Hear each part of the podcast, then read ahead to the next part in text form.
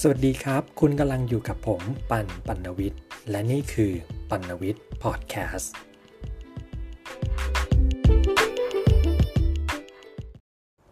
สวัสดีคุณผู้ฟังทุกท่านครับ คุณกำลังอยู่กับปันวิทย์พอดแคสต์ครับ กลับมาพบกันอีกครั้งแล้วนะครับ เป็นตอนที่ 2 แล้วสำหรับผู้ที่กำลังฟังในพอดแคสต์นี้อยู่นะครับ ทั้งจากช่องทางของพอดแคสต์ ไปจนถึงใน YouTube เองนะครับที่ได้มีการนำไฟล์เสียงพอดแคสต์ไปลงไว้ด้วยเนี่ยก็อย่าเพิ่งตกใจนะครับว่า ตอนนี้ใน YouTube เนี่ยมันมีซีรีส์ The America Story อยู่ มันยังไม่จบนะครับ ผมผมไม่ได้ว่าหยุดทำนะฮะเพียงแต่ว่า มันมีข้อมูลที่อาจจะต้องมีการปรับปรุงแก้ไขนิดหน่อยนะครับและช่วงนี้ก็มีการทำพอดแคสต์ด้วยก็เลย ถือโอกาสที่จะสลับเรื่องราวกันไปละกันนะครับ และพอดแคสต์ก็เพิ่งเริ่มต้นก็เลยขออนุญาตที่จะเพิ่มเติมเข้ามาถึงตอนสำหรับตอนนี้นะครับถ้าทุกคนที่เปิดเข้ามาแล้วและเห็นชื่อตอนก็คงจะต้องรู้ทันทีเลยว่าเรากำลังจะพูดถึงประเทศญี่ปุ่นครับ แต่ว่าพร้อมกับชื่อตอนเนี่ยทุกคนก็คงตั้งข้อสงสัยว่า เอ๊ะ มันมาเป็นเรื่องอย่างไง เพราะว่าสำหรับชื่อตอนวันนี้นะฮะมันก็คือ เมื่อพระจักรพรรดิญี่ปุ่นไม่ได้เป็นประมุขรัฐเป็นเพียงสัญญลักษณ์ของชาติอ้าวแล้วญี่ปุ่นมีใครเป็นประมุขถ้าจักรพรรดิไม่ได้เป็นประมุขแล้วญี่ปุ่นเขาเป็นยังไง อันนี้ผมบอกเลยนะครับว่ามันเป็นความที่ลักษณะพิเศษเฉพาะตัวของประเทศญี่ปุ่น แล้วมันทำให้คนผู้คนจากทั่วโลกโดยเฉพาะแม้กระทั่งคนไทยเองเนี่ยเข้าใจผิดอะไรบ่อยๆ คืออย่างนี้นะครับ ถ้าพูดกันง่าย ๆ เลย ตามรัฐธรรมนูญประเทศญี่ปุ่นแล้ว ประเทศญี่ปุ่นไม่มีประมุขครับ เพราะเขาไม่ได้ระบุให้ใครเป็นประมุขรัฐของเขาเลย แม้แต่ตัวสมเด็จพระจักรพรรดิหรือในภาษาญี่ปุ่นออกเสียงว่าเทนโนเฮคะแต่สถานะของพระจักรพรรดิซึ่งมันมีความลักลั่นอยู่นี้มันมีความพิเศษครับ เพราะเขากำหนดให้พระหาบันจักรพรรดิเป็นเพียงสัญญลักษณ์ของชาติ จากจักรพรรดิผู้ทรงอำนาจดุจเทพเจ้า กลายเป็นเพียงสัญลักษณ์ของชาติ เกิดอะไรขึ้น และมันเกิดกระบวนการอะไรที่ทำให้สถาบันจักรพรรดิญี่ปุ่น มีลักษณะพิเศษกว่าประเทศอื่นๆ ตอนนี้เราจะพาทุกท่านไปรับฟังและร่วมพิจารณากันพร้อมกันเลยครับ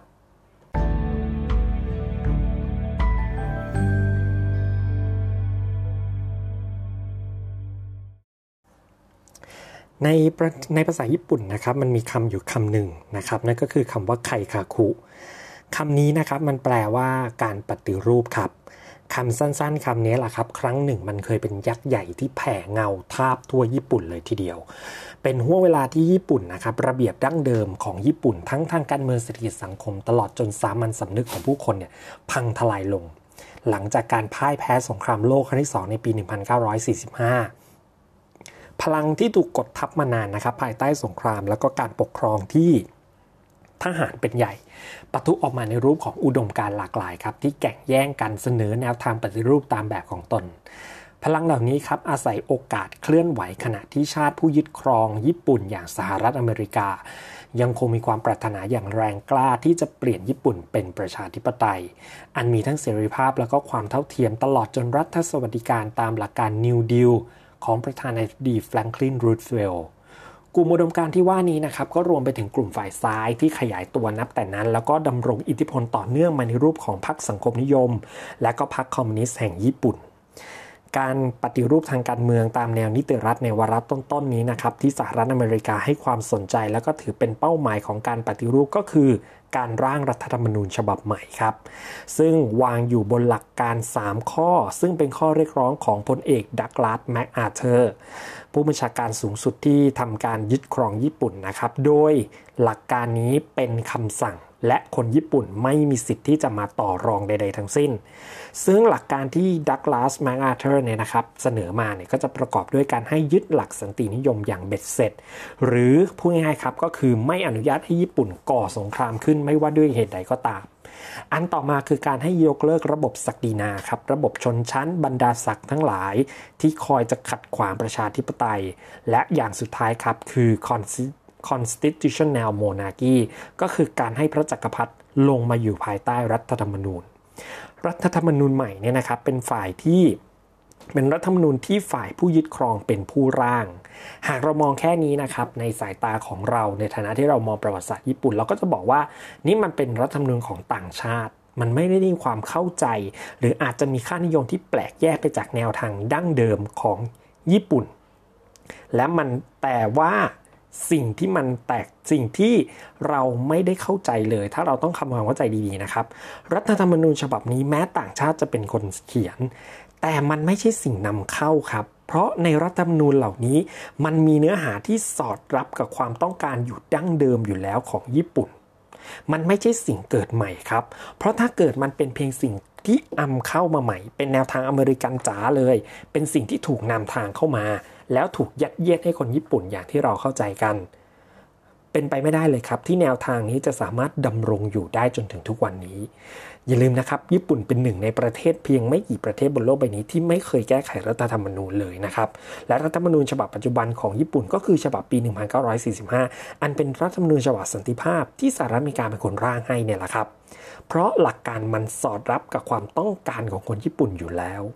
มันเกิดจากความรู้สึกเข็ดขยาดต่อสงครามครับ และการที่มองว่าทหารคือต้นเหตุทั้งหมดที่นำพาประเทศญี่ปุ่นสู่หุบเหว ดังนั้นครับมาตรา 9 ของรัฐธรรมนูญฉบับนี้จึงระบุชัดเจนว่า ญี่ปุ่นห้ามทำสงคราม และห้ามมีกองทัพเป็นของตัวเองนี่คือหัวใจหลักของรัฐธรรมนูญสันติภาพครับ และมันยังคงอยู่โดยยังไม่มีการแก้ไข มันมีการเพิ่มเติมเพียงแต่ว่าให้ญี่ปุ่นมีเพียงกองกำลังปกป้องตนเองเท่านั้นนะครับ แล้วรัฐธรรมนูญฉบับนี้ถือเป็นรัฐธรรมนูญฉบับที่ 2 ของประเทศญี่ปุ่น เพราะว่าฉบับแรกเนี่ยเกิดในสมัยสมเด็จพระจักรพรรดิเมจิในปี 1889 อันเป็นรัฐธรรมนูญฉบับแรกของญี่ปุ่นนะครับ ซึ่งในขณะที่ข้อเรียกร้องให้ละทิ้งสังคมแบบชนชั้น และการปฏิรูปสถานะของจักรพรรดิกลายเป็นหัวใจของการเป็นประชาธิปไตย มันก็ได้กลายเป็นหลักคุณค่าที่เห็นพ้องต้องกันในหมู่ผู้นำพลเรือนและก็ประชาชนญี่ปุ่นครับ แม้ว่าการปฏิรูปในข้อหลังว่าด้วยสถาบันจักรพรรดิเนี่ยมันจะหมายถึงการลดทอนแก่นค่านิยมดั้งเดิมที่มีมาก่อนสงคราม ทั้งในแง่ที่จักรพรรดิเป็นศูนย์รวมจิตวิญญาณอันศักดิ์สิทธิ์ความเชื่อศรัทธาแบบชินโตและตัวตนแห่งชาติ แต่การที่ลดทอนจากสถาบันที่แตะต้องมาดะที่แตะต้องไม่ได้เนี่ยนะครับ ให้กลายเป็นเพียงส่วนหนึ่งของประชาธิปไตยโดยไม่ขัดแย้ง ก็ทำให้สถาบันจักรพรรดิญี่ปุ่น ยังคงยืนยงคงกระพันมาจนถึงทุกวันนี้ แต่ว่ามันไม่ใช่เรื่องง่ายนักนะครับในการปฏิรูปสถาบันจักรพรรดิแล้วก็ใช่ว่ากฎหมายสูงสุดที่ต่างชาติเป็นคนกะเกณฑ์ให้ จะปรับเปลี่ยนที่ทางของสถาบันนี้ในสังคมในรูปแบบใหม่ได้อย่างลงตัวโดยเฉพาะอย่างยิ่งนะครับเมื่อมองว่าจักรพรรดิกับประชาธิปไตยอาจตั้งอยู่บนอุดมการณ์ที่ขัดแย้งกันเอง และเมื่อพิจารณาหลัก ย้อนกลับเข้าไปอีกนะครับ ว่าสถาบันนี้มันสืบดำรงตำแหน่งมายาวนานตั้งแต่ตอนต้นกำเนิดประเทศญี่ปุ่นเลยครับ มันอยู่ในตำนานมาอย่างยาวนาน และประเทศญี่ปุ่นเป็นประเทศเดียวในโลกที่ไม่เคยเปลี่ยนแปลงราชวงศ์เลย ราชวงศ์ยามาโตะครองราชกันมาโดยไม่มีในการขาดสายนะครับ แล้วก็ครองราชยาวนานมากว่า 2,000 ปีเป็นราชวงศ์เดียวที่อายุยืนยาวและเก่าแก่ที่สุดในโลกอย่างแท้จริงเลยครับ แต่ว่ากระแสต่อต้านสถาบัน ซึ่งก็สถาบันจักรพรรดิถามว่ามีไหมในญี่ปุ่นมีครับ เพราะการต่อต้านสถาบันมันมาพร้อมกับอุดมการณ์ชุดใหม่ และแนวคิดสาธารณนิยมที่มันถาโถมไปในทุกทวีป ซึ่งแน่นอนครับว่า ระบอบจักรพรรดิ ที่ถูกชูขึ้นมากในช่วงไหนในประเทศญี่ปุ่นในประวัติศาสตร์ญี่ปุ่น จนกลายเป็นศูนย์รวมของลัทธิชาตินิยมและลัทธิทหาร เพื่อใช้เป็นประโยชน์ในทางสงคราม ก็จะกลายเป็นเป้าโจมตีและเรียกร้องให้มีการปฏิรูป ทั้งจากภายนอกประเทศญี่ปุ่น และก็จากภายในประเทศญี่ปุ่นเสียเองด้วยสังคมญี่ปุ่นนะครับทำอย่างไรให้สถาบันจักรพรรดิสามารถดำรงอยู่ต่อเนื่องได้หลังจากเผชิญวิกฤตศรัทธาและถูกตั้งข้อกังขาหลังจากพ่ายแพ้สงครามโลก ที่กระทำการโดยในพระนามขององค์พระจักรพรรดิภายหลังยุคแห่งการตกเถียงนะครับที่มีข้อเสนอถึงขั้นให้ล้มล้างสถาบันเลยเนี่ยนะครับเหตุใดสถาบันนี้ยังคงอยู่มาได้ด้วยความชอบธรรม อีกทั้งยังได้รับการอุ้มชู ความเห็นอกเห็นใจและใกล้ชิดจากสาธารณชน อย่างที่เห็นว่าในหน้าหนังสือในหน้าสื่อญี่ปุ่นในช่วงเวลาเร็วๆนี้นะครับมันเกิดประเด็นดราม่าเรื่องอุปสรรค การเสกสมรสของเจ้าหญิงมาโกะ ซึ่งเป็นพระธิดาของมกุฎราชกุมารฟูมิฮิโตะเนี่ยนะครับ มันกลายเป็นข่าวที่ได้รับความสนใจและมีการเฝ้าติดตามอย่างมาก ซึ่งมันไม่แพ้เลยครับกับความวิตกกังวลต่อจำนวนผู้สืบราชบัลลังก์ที่นับวันจะลดน้อยลงไป เนื่องจากสมาชิกฝ่ายหญิงของราชวงศ์เมื่อเสกสมรสแล้วจะต้องเป็นสละฐานนอนศักดิ์นะครับ ถ้าแต่งงานกับสามัญชน ในบทนี้เองนะครับ ในเรื่องนี้ในตอนนี้เราจะทำให้เราจะมาเห็นกระบวนการที่ทำให้สถาบันจักรพรรดิอันเก่าแก่ และยังมีเอกลักษณ์ของความเป็นอนุรักษ์นิยม สามารถคงอยู่ได้กับระบอบประชาธิปไตย อันเป็นแก่นคุณค่าใหม่ในสังคมญี่ปุ่น แล้วก็ในสากลโลกหลังสงครามโลก พร้อมครั้งนี้ครับเราจะสำรวจสถานะและบทบาทอันคลุมเครือของสถาบัน อันเกิดจากความประนีประนอมและร้อมรวนในแบบ Japanese style หรือแบบญี่ปุ่นเนี่ยนะฮะ โดยผสมผสานความตั้งมั่นในบทบัญญัติแห่งรัฐธรรมนูญ ความยืดหยุ่นทางการเมือง เสรีภาพในการแสดงออก และการตรวจสอบโดยกลุ่มอุดมการณ์ที่ค่อนข้างเรียกได้ว่าแบ่งขั้วชัดเจนแหละครับ ระหว่างฝ่ายขวา ซึ่งเป็นอนุรักษ์นิยม และฝ่ายซ้าย ซึ่งเป็นสังคมนิยม ทำให้การถกเถียงเรื่องตำแหน่งแห่งที่ในระบอบประชาธิปไตยของพระจักรพรรดิมีความเคลื่อนไหวอยู่ตลอดเวลา และอาจมองได้ว่านี่คือการสร้างเอกลักษณ์และความพิเศษในแบบญี่ปุ่น ให้กับสถาบันนี้ด้วยครับ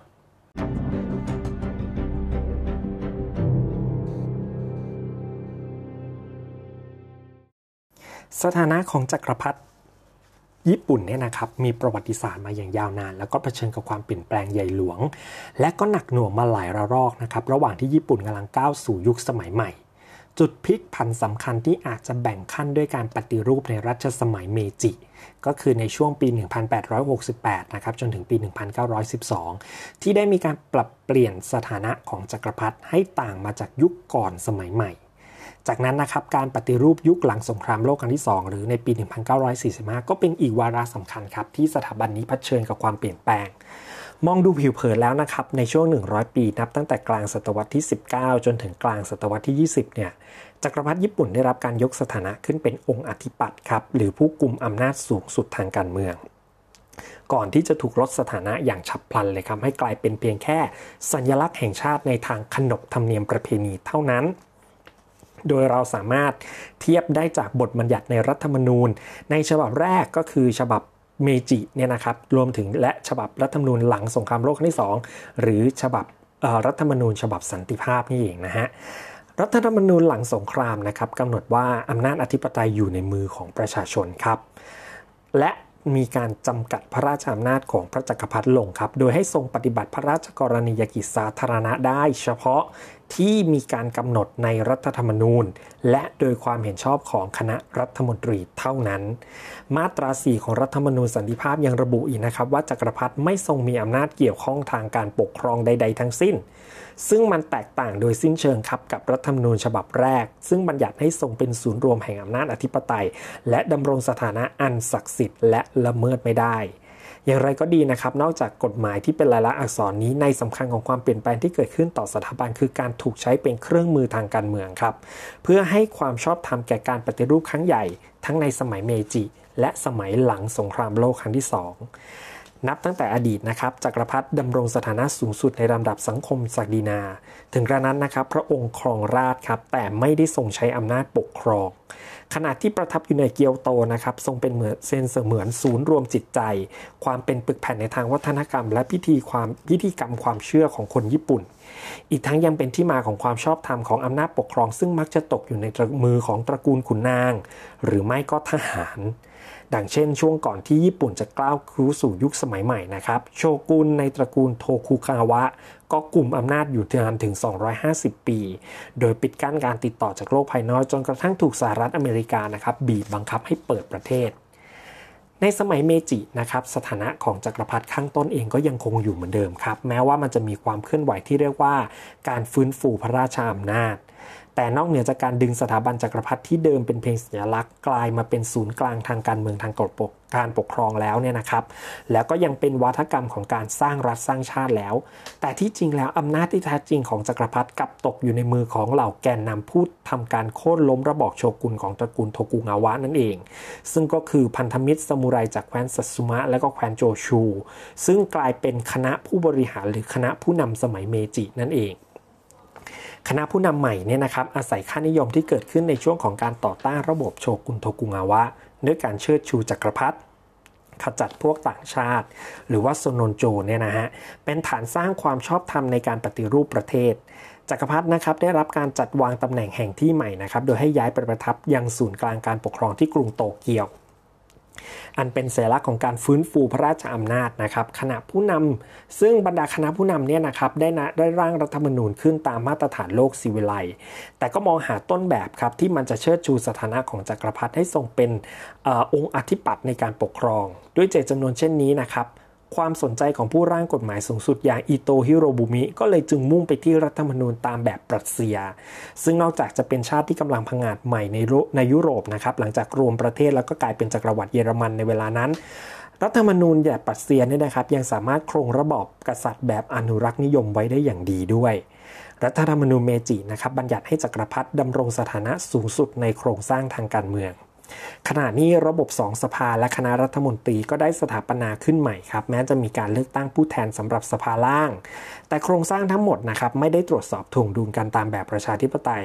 หากกลับทำหน้าที่ที่จะให้การรับใช้และให้คำปรึกษาแก่พระจักรพรรดิจริงอยู่นะครับว่านับจากปลายศตวรรษที่ 19 มีกลุ่มอุดมการและพรรคการเมืองเริ่มตื่นตัวมากขึ้นในญี่ปุ่น แต่ว่ากระบวนการประชาธิปไตยของญี่ปุ่นก็ยังไม่เกิดขึ้นครับ เพราะมันถูก จำกัดด้วยรัฐธรรมนูญ แล้วก็อำนาจในมือของคณะผู้นำสมัยเมจินั่นเอง นอกจากสภาล่านะครับที่มาจากการเลือกตั้งในแบบจำกัดแล้วเนี่ยนะครับโครงสร้างสถาบันที่เหนือขึ้นไป ล้วนถูกครอบงำโดยคณะผู้นำทั้งสิ้นนะครับไม่ว่าจะเป็นสภาสูงองคมนตรีไปจนถึงคณะรัฐบุรุษอาวุโส ซึ่งเป็นที่ปรึกษาผู้ทรงอิทธิพลอย่างมากแก่จักรพรรดินะครับ ทั้งๆทที่องค์กรนี้มันไม่ได้ถูกบัญญัติไว้ในรัฐธรรมนูญด้วยซ้ำ โครงสร้างเหล่านี้นะครับไม่ได้มาจากกระบวนการประชาธิปไตย แต่กลับเป็นนกลไกหลักในการตัดสินนโยบาย และกำหนดความเป็นไปของญี่ปุ่น โดยไม่จำเป็นต้องสะท้อนมติจากสภาที่มาจากการเลือกตั้ง อีกทั้งอำนาจสั่งการกองทัพยังคงอยู่ในมือขององค์จักรพรรดิในฐานะจอมทัพของกองทัพบบกและกองทัพเรือในช่วงของการขยายจักรวรรดิหลังสงครามโลกครั้งที่1นะครับหรือว่า 20 ปีแรกของรัชสมัยโชวะ ก็คือช่วงปี 1926 จนถึงปี 1989 เนี่ยนะครับ สถานะของจักรพรรดิถูกปรับเปลี่ยนไปอีกรอบครับ โดยอาจมองว่าสถาบันนี้ถูกใช้เป็นเครื่องมือทางการเมืองของฝ่ายขวาจัด และให้ความชอบธรรมแก่ลัทธิทหารครับ ที่ต้องการส่งเสริมแนวคิดชาตินิยม ทั้งเพื่อกุมานาภายในประเทศ แล้วก็ขยายดินแดน ออกไปยังภาคพื้นทวีปเอเชีย กองทัพได้สร้างภาพลักษณ์ว่าตนเป็นผู้ปกป้องผลประโยชน์แห่งชาติ ขณะที่วัฒกรรม และปลูกฝังทัศนคติว่าเหล่านักการเมืองและกลุ่มนายทุนต่างเป็นพวกทุจริตคิดแต่กอบโกยผลประโยชน์ส่วนตัว นั่นทำให้กระบวนการประชาธิปไตยในญี่ปุ่นหยุดชะงักครับ และสถาบันจักรพรรดิขณะนั้นไม่เพียงมีอำนาจสูงสุดตามรัฐธรรมนูญ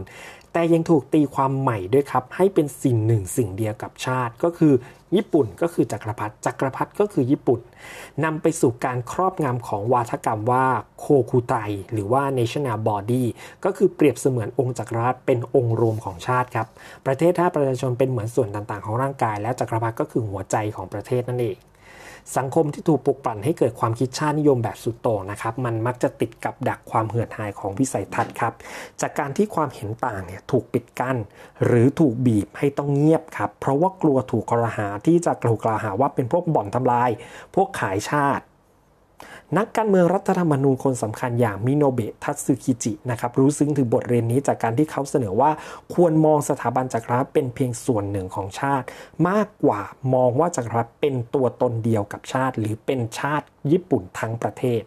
แน่นอนครับนิโนเบะทัตสึกิจิโดนไปเยอะมาก หรือแม้แต่ เอริฮอนตะนะครับซึ่งเป็นผู้เขียนหนังสือ Japan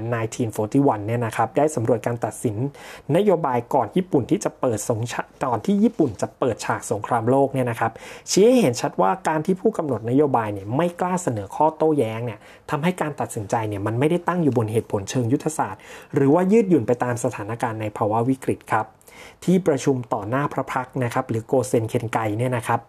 ซึ่งพระจักรพรรดิจะทรงร่วม อยู่ในที่ประชุม แล้วก็จะส่งรับรองนโยบายเนี่ยกลายเป็นตัวล็อกทิศทางยุทธศาสตร์ ที่เมื่อผ่านความเห็นชอบจากที่ประชุมนี้แล้ว ก็จะไม่มีใครกล้าเสนอให้กับให้กับลำหรือมีใครที่จะกล้ายกมือขึ้นโต้แย้งครับ เพราะว่าประธานในที่ประชุมเป็นองค์พระจักรพรรดิมันก็เลยทำอะไรไม่ได้ครับ นั่นคือปัจจัยสำคัญหนึ่งที่ทำให้ญี่ปุ่นเดินหน้าเข้าสู่สงครามครับ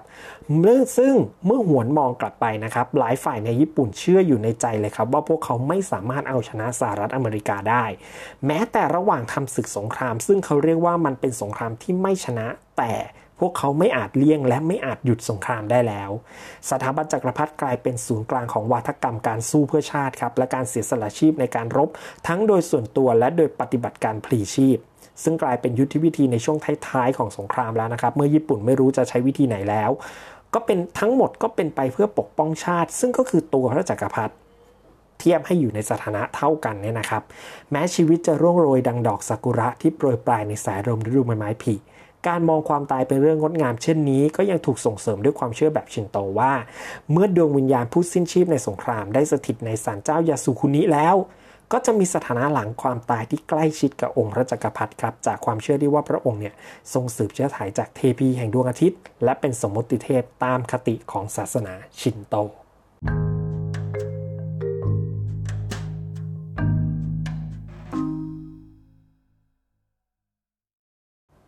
มาถึงตรงนี้นะครับ ก็คงไม่เกินเลยนักนะครับ หากจะกล่าวว่าสถาบันจักรพรรดิได้ยืนอยู่ใจกลางของสงครามเป็นที่เรียบร้อยแล้ว นอกจากการต่อสู้รบจะดำเนินไปเพื่อปกป้องสถาบันอันทรงมูลค่าสูงสุดนี้แล้วนะครับ เงื่อนไขที่ทำให้ญี่ปุ่นพยายามทอดเวลากว่าจะยอมแพ้แม้ว่าสถานการณ์จะไม่เป็นใจแล้วก็ตาม ก็ปฏิเสธไม่ได้ครับ มันมาจากความพยายามของการทำรงสถาบันนี้ไว้หลังสงครามญี่ปุ่นเนี่ยได้มองปฏิญญาณปอสดัมนะครับว่าอันซึ่งมันเป็นคำขาดสุดท้ายของฝ่ายสัมพันธมิตร ที่สั่งให้ญี่ปุ่นยอมแพ้แบบไม่มีเงื่อนไข ว่าซึ่งญี่ปุ่นมองว่าตนอาจจะไม่มีสิทธิที่จะต่อรองในการคงไว้ซึ่งสถาบันจักรพรรดิญี่ปุ่นพยายามหาหนทางที่จะวางเงื่อนไขในเรื่องนี้ครับจนกระทั่งถูกสหรัฐอเมริกาทิ้งระเบิดปรมาณูใส่เมืองฮิโรชิมาแล้วก็นางาซากิ จากนั้นครับรัฐบาลจึงได้ออกอากาศพระสุริเสียงของพระจักรพรรดิที่ทรงประกาศให้ยุติสงคราม ในที่สุดแล้วนะครับการมองว่าภัยต่อสถาบันจักรพรรดิมาจากสหรัฐ อเมริกาผู้จะเข้ามายึดครองญี่ปุ่นเนี่ยกลับกลายเป็นความหวาดระแวงเกินกว่าเหตุของฝ่ายอนุรักษ์นิยมครับเพราะในทางตรงกันข้ามแล้วสหรัฐอเมริกาเนี่ยแหละครับกลับกลายเป็นตัวแปรสำคัญในการทำรงสถาบันให้อยู่ยั้งยืนยงจนมาถึงทุกวันนี้ แม้ว่าวัตถุประสงค์หลักของการยึดครองของสหรัฐอเมริกาครั้งนี้ คือการทำลายระบบสดีนาและสร้างระบอบประชาธิปไตยนะครับ แต่ว่าสหรัฐอเมริกาก็ประนีประนอมให้แก่สถาบันเก่าแก่แห่งนี้นะครับ นอกจากนี้นะครับการทำให้สถาบันแห่งนี้อยู่ต่อไปได้ ฝ่ายผู้สนับสนุนจำเป็นต้องปัดป้องกระแสการโจมตีรอบด้าน ที่มองว่าจักรพรรดิไม่เพียงเป็นสัญลักษณ์ของสงครามและจักรวรรดินิยม แต่เป็นหนึ่งที่ผู้ที่แต่ว่าเป็นหนึ่งในผู้ที่ก่ออาชญากรรมสงครามด้วยซ้ำอย่างที่เห็นครับว่าทรงรับทราบยุทธศาสตร์ทางการทหารของญี่ปุ่นผ่านที่ประชุมหน้าพระพักมาตลอด สิ่งที่ต้องทำก่อนเพื่อให้สถาบันนี้อยู่รอดได้ก็คือ ความจำเป็นที่จะต้องลบล้างภาพสงคราม และลัทธิทหารออกจากสถาบันนี้ให้ได้ครับเสียงเรียกร้องให้ดำเนินการกับพระจักรพรรดิฮิโรฮิโตะนะครับไม่ว่าจะเป็นการขึ้นพิพากษาในศาลอาชญากรรมระหว่างสงครามระหว่างประเทศ หรือแม้กระทั่งรุนแรงไปจนถึงการล้มเลิกระบอบจักรพรรดิไปเลยเนี่ยนะครับ มันไม่ได้มาจากผู้คนในชาติที่เป็นเหยื่อของการรุกรานของญี่ปุ่นเท่านั้น กระแสเหล่านี้มันเกิดในประเทศญี่ปุ่นด้วยครับ มันปะทุออกมาจากความซึ่งมันปะทุออกมาหลังจากสงคราม มันเกิดจากความคับข้างคับแค้นหลังจากที่ลัทธิทหารสลายไป คือลัทธิทหารเนี่ยไปกดสิ่งเหล่านี้เอาไว้นะครับพอมันสลายไปปั๊บทุกอย่างมันก็ระเบิดตุ้มออกมาเลย ตลอดจนการส่งเสริมของสหรัฐอเมริกาเองครับ ที่ทำให้มีคนจำนวนไม่น้อย ที่ต่อต้านการคงอยู่ของสถาบันจักรพรรดิโดยเฉพาะอย่างยิ่งนะครับฝ่ายซ้ายหรือฝ่ายสังคมนิยม ซึ่งเป็นเหยื่อแล้วก็เป็นนักโทษทางการเมืองภายใต้การปกครองของรัฐบาลทหารญี่ปุ่น สหรัฐอเมริกามองกระแสแนวคิดที่แตกต่างหลากหลายนี้ว่ามันเป็นประโยชน์นะครับในการผลักดันกระบวนการประชาธิปไตย เสรีนิยม และสันตินิยม ในยามที่คอมมิวนิสต์ในเวลานั้นมันยังไม่ใช่ศัตรูตัวฉกาจของสหรัฐอเมริกา และสงครามเย็นมันยังไม่เกิดขึ้น ผู้กำหนดนโยบายต่างประเทศของสหรัฐอเมริกานะครับที่เชี่ยวชาญญี่ปุ่นต่างเข้าใจว่าสถาบันจักรพรรดิเนี่ยมีความสำคัญแค่ไหน ในมุมมองของประชาชนญี่ปุ่น ซึ่งถูกหล่อหลอมกล่อมกล่าวมาตลอดยุคสมัยใหม่ และเมื่อพิจารณาจากมุมมองประโยชน์เชิงนโยบายครับ จะดีแค่ไหนที่จะให้สถาบันนี้ เป็นเครื่องโน้มน้าวใจให้คนญี่ปุ่นยอมรับ และสนับสนุนเป้าหมายของการยึดครอง อีกระลอกของการให้ความหมายใหม่ และใช้สถาบันนี้ทางการเมืองในทางการเมืองจึงเกิดขึ้นครับ โดยครั้งนี้นะครับสถาบันถูกทำให้เป็นภาพของเครื่องหมายของการปฏิรูปให้เป็นประชาธิปไตย และสันตินิยม นอกจากสหรัฐอเมริกานะครับจะกันพระจักรพรรดิออกจากการดำเนินคดีในศาลอาชญากรระหว่างสงครามระหว่างประเทศแล้วเนี่ยนะครับ โดยปล่อยให้บรรดาผู้นำทหารนะครับกลายเป็นตัวละครหลัก แล้วก็ถูกพิพากษารับโทษแทนไปหมดเนี่ยนะครับสหรัฐอเมริกาเนี่ยยังไม่กดดันให้สถาบันต้องออกมาแสดงความรับผิดชอบ หรือว่าโอและสหรัฐอเมริกาเองก็ไม่ได้โอนอ่อนตามกระแสเรียกร้องให้ล้มล้างสถาบันนี้ด้วยซ้ำ ในทางกลยุทธ์นะครับสหรัฐอเมริกาเกรงว่าหากล้มล้างสถาบันจักรพรรดิไปแล้วอาจทำให้เกิดความวุ่นวายภายในญี่ปุ่นครับแต่การจะให้คงสถานะและบทบาทแบบเดิมไว้ก็คงเป็นไปไม่ได้เช่นเดียวกันแม็กอาเธอร์มองว่าเพื่อให้เกิดความพอใจครับ โดยเฉพาะจากฝ่ายที่ยังหวาดระแวงญี่ปุ่น แล้วก็มองว่าพระจักรพรรดิต้องรับผิดชอบ การยังให้คงสถาบันนี้ไว้จึงต้องแลกจากการทำให้ญี่ปุ่นกลายเป็นรัฐที่ไม่มีทหารครับ และเป็นรัฐที่ไม่สามารถก่อสงครามได้ ทั้งยังต้องยอมรับการปฏิรูปเพื่อลดทอนอำนาจและบทบาทของสถาบันลงด้วยครับ อย่างไรก็ดีเมื่อเทียบกับความพยายามที่จะล้างบางบุคคลทางการเมืองและเศรษฐกิจที่มีส่วนได้ส่วนเสียในสังในสงครามออกจากตำแหน่ง ซึ่งมีหน้ามีตาในสังคมแล้ว การที่สหรัฐอเมริกายังคงรักษาความต่อเนื่องของพระจักรพรรดิไว้แง่ต่างๆ ทั้งในแง่สถาบันแล้วก็ในแง่ที่แตะต้องตัวบุคคลไม่ได้ มันทำให้เห็นเลยครับว่าสหรัฐอเมริกาเองก็ใจกว้างไม่น้อยเช่นเดียวกัน ซึ่งนอกจากความพยายามของสหรัฐอเมริกานะครับที่จะแยกจักรพรรดิออกจากลัทธิทหารแล้วในญี่ปุ่นเองครับก็มีกระแสในวงความคิดเห็นแล้วก็ในวงวิชาการ ที่ตีความบทบาทช่วงสงครามของจักรพรรดิในแบบที่เป็นประโยชน์ต่อการคงอยู่ของสถาบันเช่นเดียวกัน โดยมองว่าโอเคแหละ พระองค์ทรงรู้เห็นเรื่องสงคราม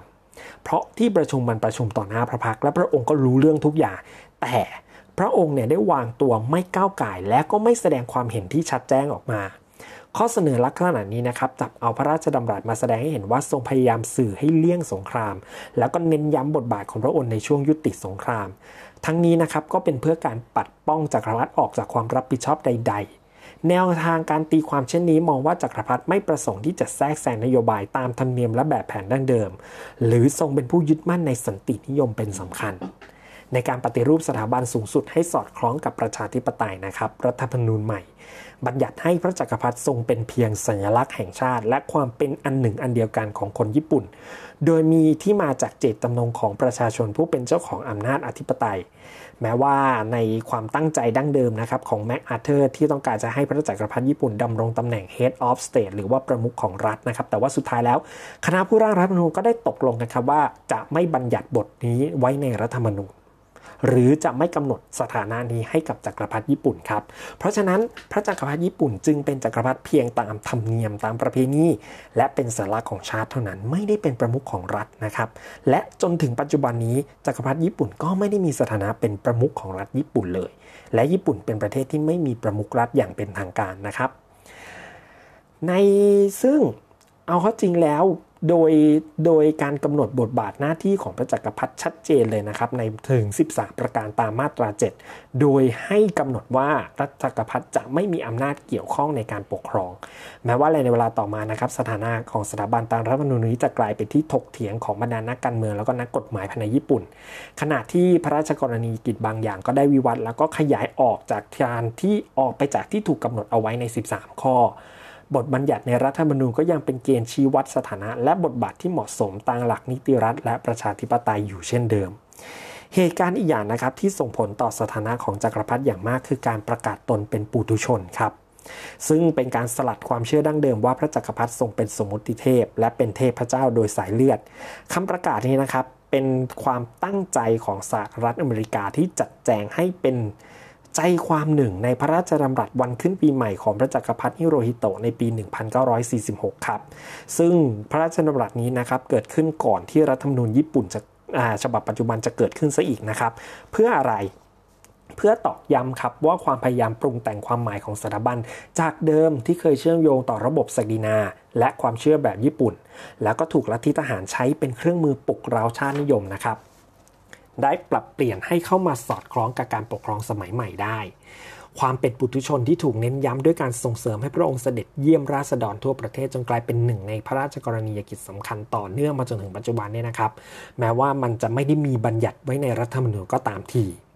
ในทางหนึ่งนะครับการเสด็จเยี่ยมราษฎรหรือว่าจุนโกเนี่ยนะครับมันกลายเป็นมิติใหม่ของสถาบันครับโดยถือเอาเป็นวิธีที่จะประประชาสัมพันธ์สถานะสถานะใหม่ ให้ผู้คนได้รับรู้ ซึ่งฝ่ายสหรัฐอเมริกามองว่าสอดคล้องกับการปฏิรูปครับทั้งยังทำให้เกิดภาพลักษณ์สถาบันที่ใกล้ชิด และก็เข้าถึงราษฎรยิ่งขึ้น ในอีกทางนะครับก็ยังไปกอบเป็นการกอบกู้ความชอบธรรมให้สถาบัน จากวิกฤตศรัทธาหลังสงครามด้วย แล้วก็ยังคงได้รับการสนับสนุนต่อไป ขวัญกำลังใจที่ พระจักรพรรดิให้แก่ราษฎรในยามทุกข์ยากช่วงหลังสงครามนะครับยังกลายเป็นภาพลักษณ์ของการร่วมทุกข์ร่วมสุข ในฐานะเหยื่อของลัทธิทหารและสงครามเช่นเดียวกับประชาชน ซึ่งจอห์นโดเวอร์นะครับชี้ว่าความเคลื่อนไหวนี้เป็นจุดเริ่มต้นของการเกิดระบอบจักรพรรดิของมวลชน โดยเปลี่ยนสถานะของกษัตริย์ให้กลายมาเป็นเซเลบริตี้หรือดาราดังที่มีชื่อเสียงนั่นเองนะครับ งานเลียนงานเขียนของ Kenneth Ruoff นะครับ เรื่อง The People's Emperor นะครับ ได้สำรวจข้อถกเถียงจากหลายฝ่าย เรื่องการจัดวางสถาบันจักรพรรดิในระบอบหลังสงครามโลกครั้งที่ 2 กระบวนการนี้นะครับได้สร้างตรรกะและการตีความอันเป็นที่พอใจของทั้งสองขั้วอุดมการณ์ขึ้นนะครับ โดยมีการยอมรับสถานะของสถาบันในฐานะสัญญลักษณ์ สำหรับฝ่ายขวาผู้ปกป้องขนบดั้งเดิมของญี่ปุ่น แล้วก็ต้องการให้สถาบันเป็นที่เพื่อทูนพอใจกับการตีความว่าการปฏิรูป มันไม่ได้ทำลายเนื้อแท้ของสถาบันแต่อย่างใดจักรพรรดิยังคงเป็นที่นับถือบูชาไม่ได้เปลี่ยนแปลงครับ อันที่จริงจักรพรรดิเป็นสัญลักษณ์ ที่เป็นสัญลักษณ์เนี่ยนะครับถือเป็นสถานะและบทบาทดั้งเดิมที่มีมาก่อนยุคสมัยใหม่ด้วยซ้ำนั่นก็คือการที่ทรงครองราชแต่ว่าไม่ได้มีอำนาจปกครอง แล้วก็มองด้วยซ้ำว่าสถานะในสมัยเมจิเนี่ยผิดเพี้ยนไปจากคำนบธรรมเนียมดั้งเดิมของประวัติศาสตร์ญี่ปุ่นด้วยซ้ำสำหรับฝ่ายซ้ายแล้วนะครับการลดทอนอำนาจแล้วก็จำกัดบทบาทลงอย่างมากในช่วงลดความเสี่ยงที่สถาบันอาจจะถูกใช้ในทางการเมือง แล้วก็ปลุกเร้าชาตินิยมเหมือนแต่ก่อน ซึ่งมันก็สอดคล้องกับแนวทางสันตินิยม ซึ่งฝ่ายนี้ก็ถือเป็นจุดยืนของตัวเองอยู่เช่นกันเนี่ยนะครับ สถาบันกลายเป็นเครื่องหมายเชิงวัฒนธรรมครับปราศจากอำนาจใด ๆ ทั้งสิ้นในมือเลย และไม่ได้เป็นประมุขของรัฐ และไม่ได้มีบทบาททางการเมือง แต่สามารถอยู่ร่วมได้ในสังคมในฐานะ องค์คาพยพหนึ่งของประเทศญี่ปุ่น ฝ่ายซ้ายนะครับก็เลยมักจะคอยสอดส่องให้สถาบันดำรงอยู่ในกรอบของรัฐธรรมนูญนะครับแล้วก็มีหลายครั้งครับที่ความเหมาะสมเรื่องบทบาทกลายเป็นข้อถกเถียงในรัฐสภา ซึ่งรัฐบาลจำก็ต้องมาอธิบายครับว่าอย่างเช่นการเสด็จเยี่ยมรัษฎรข้างต้นนะครับ ฝ่ายซ้ายมองว่ามันเป็นปัญหา เพราะว่ารัฐธรรมนูญไม่ได้กำหนดไว้ แต่รัฐบาลชี้แจงว่าในฐานะสัญลักษณ์ของชาติแล้ว นี่คือหน้าที่ของพระองค์ ซึ่งก็ถือเป็นบทบาทที่รัฐรัฐบาลที่รัฐบาลให้ความเห็นชอบ ซึ่งก็ถูกต้องตามรัฐธรรมนูญ การมีอยู่ของพรรคคอมมิวนิสต์ที่มีแนวคิดสุดโต่งอีกขั้วหนึ่งในประเทศญี่ปุ่น มันไม่ได้ทำลายสถานะของจักรพรรดิครับ แต่กลับแต่กลุ่มพรรคฝ่ายซ้ายเหล่านี้กลับทำหน้าที่ทวงดุลให้สถาบันจักรพรรดิอยู่ในร่องในรอยไปโดยปริยายนั่นเองครับ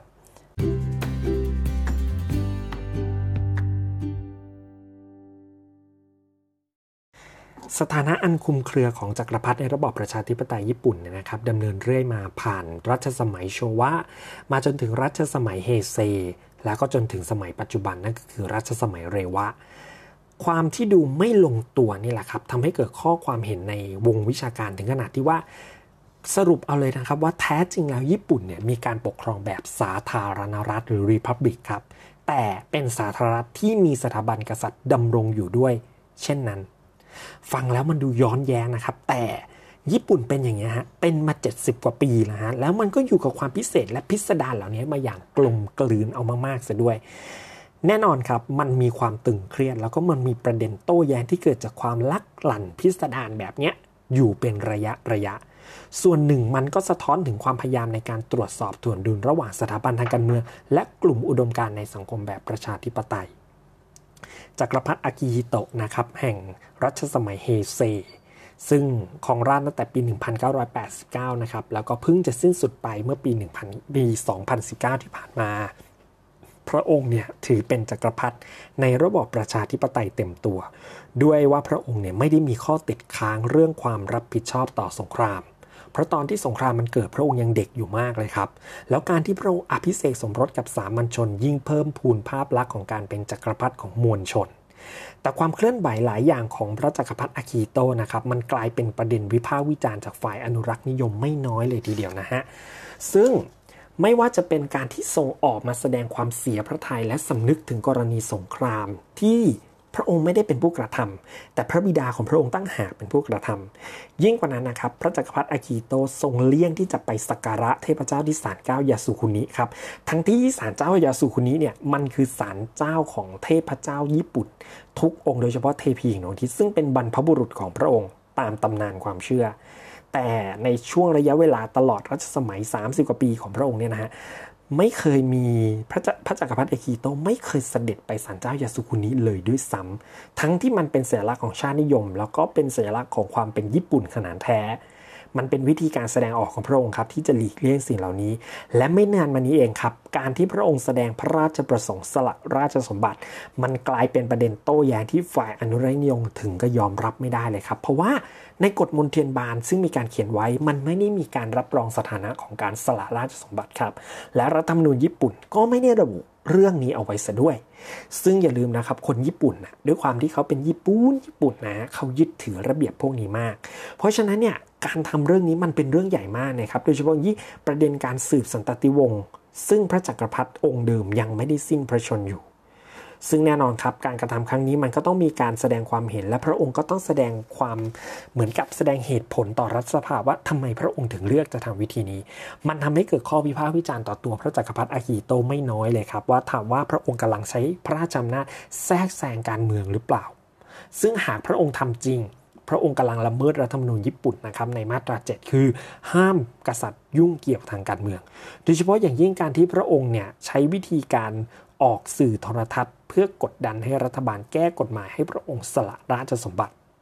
แต่ว่าอย่างไรก็ตามครับ พระราชดำรัสที่พระองค์มีผ่านสื่อโทรทัศน์ มันกลับเรียกความเห็นใจจากประชาชนได้อย่างมากเลยครับ และความเห็นใจนี้เองแหละ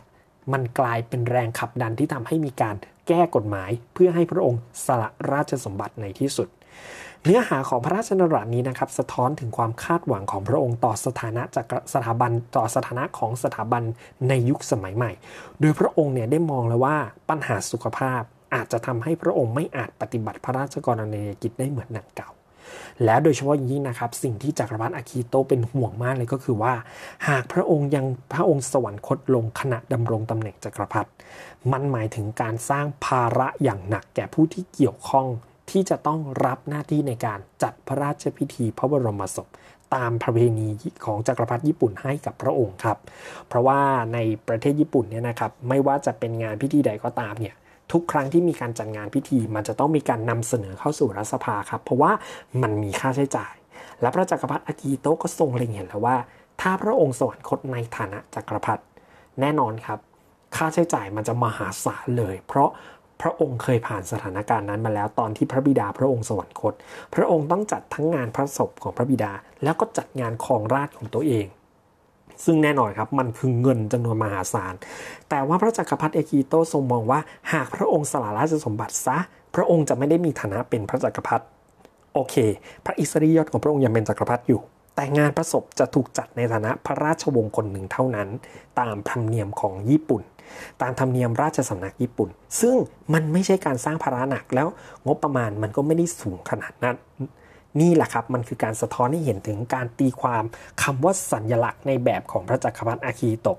ซึ่งทรงไม่ได้หมายความว่านิ่งเฉยไม่ทำอะไรเลย และในขณะเดียวกัน ไม่ใช่การที่พระองค์จะอยู่โดยเป็นภาระของคนอื่น เมื่อญี่ปุ่นสามารถดำรงสถาบันจักรพรรดิผ่านวิกฤตการณ์ใหญ่มาได้ถึงขนาดนี้นะครับโดยการปฏิรูปเปลี่ยนแปลงให้เข้ากับเงื่อนไขหลังสงครามที่มีประชาธิปไตย และแนวสันตินิยมเป็นที่ตั้ง และทำให้สถาบันเป็นของประชาชนคำถามต่อไปก็คือครับ นับจากนี้ ญี่ปุ่นจะจัดการกับอุปสรรคใหม่ๆ ที่ท้าทายต่อความต่อเนื่องของสถาบันนี้อย่างไร โดยเฉพาะประเด็นเรื่องปัญหาสมาชิกราชวงศ์ที่ลดน้อยลงครับจากการสละฐานดรศักดิ์และการขาดแคลนผู้สืบราชสมบัติฝ่ายชาย ประเด็นเหล่านี้เริ่มเป็นที่ถกเถียงกันไม่น้อยในทางการเมืองแล้วนะครับ แล้วก็คงซึ่งประเด็นเหล่านี้คงไม่สามารถจัดการได้อย่างแน่นอนครับ หากยังไม่มีการปฏิรูปขนบธรรมเนียมและระเบียบดั้งเดิมให้ยืดหยุ่นมากกว่านี้ ซึ่งก็เป็นประเด็นที่น่าสนใจนะครับ และสมควรที่จะรับการจับตามองต่อไปเช่นเดียวกัน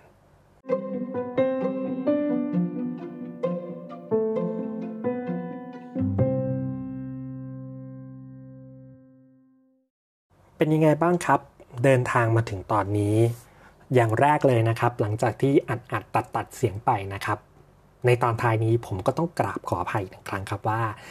การพูดเร็วมันกลายเป็น นิสัยไม่ใช่นิสัยสิ มันกลายเป็นบุคลิกส่วนบุคคลของผมไปแล้วครับ ต้องรับสารภาพอย่างนี้เลยครับว่า หลายคนก็มีปัญหากับการพูดเร็วของผมพอสมควรนะครับ โดยเฉพาะบรรดานักเรียนของผมเองเนี่ยทุกคนก็มาจะบอกว่าอาจารย์ขาพูดอีกรอบได้ไหมคะหนูฟังไม่ทัน อันนี้ต้องขออภัยจริง ๆ ครับเพราะว่าเมื่อกี้เนื้อหามันเยอะมันก็เลยติดนิสัยว่าพอเยอะปั๊บแล้วก็งานจะพูดให้เร็วและก็กระชับ ก็ เอาเป็นว่าเดี๋ยวจะปรับปรุงนะครับ ว่าต่อให้เยอะแค่ไหนเราจะพูดไปเรื่อยๆครับเพราะว่าพอดแคสต์มันเล่นได้เป็นชั่วโมงเอาละครับ คุณผู้ชมสำหรับเรื่องของสถาบันจักรพรรดิญี่ปุ่นแน่นอนว่ามันเป็นสิ่งที่น่าสนใจนะครับ แล้วมันก็มีความพิเศษในฐานะของผู้ศึกษาสังคมเสือประสาทและมีความอยากงานเรียนรู้เนี่ยมันก็ต้องมองเห็นถึงความเปลี่ยนแปลงบางอย่าง แล้วก็ลักษณะของการคงอยู่ที่ที่พิเศษนะครับ เอาเป็นว่าก็แล้วแต่มุมมองคนนะครับ วันนี้ผมเอานำมาเสนอเรื่องราวของสถาบันจักรพรรดิญี่ปุ่นที่เปลี่ยนแปลงตัวเอง สู่สังคมสมัยใหม่ได้อย่างกลมกลืนและน่าสนใจ โดยเฉพาะยิ่งความเห็นที่ว่าสถาบันราชวงศ์นี้เนี่ยมันไม่เคยล่มสลายเลย แม้แต่ครั้งเดียวในช่วงระยะเวลาประวัติศาสตร์อันยาวนาน ซึ่งต่างจากราชวงศ์อื่นนะครับที่ผัดเปลี่ยนหมุนเวียนเปลี่ยนหน้ากันไปเรื่อยๆ โดยเฉพาะอยิ่งประเด็นสถานะของจักรพรรดิญี่ปุ่นหลายเรื่องเลยครับ ของราชวงศ์นี้ที่ยังเป็นประเด็นที่ต้องจับตามองกันต่อไป ก็ขอสิ้นสุด เรื่องราวไว้แต่เพียงเท่านี้แล้วกันนะครับ ก็ขอย้ำคุณผู้ฟังอีกทุกท่านอีกครั้งหนึ่งนะครับว่าช่องทางการติดตามเรื่องราวเนื้อหาสาระของเราตอนนี้มันมี 2 ช่องทางแล้ว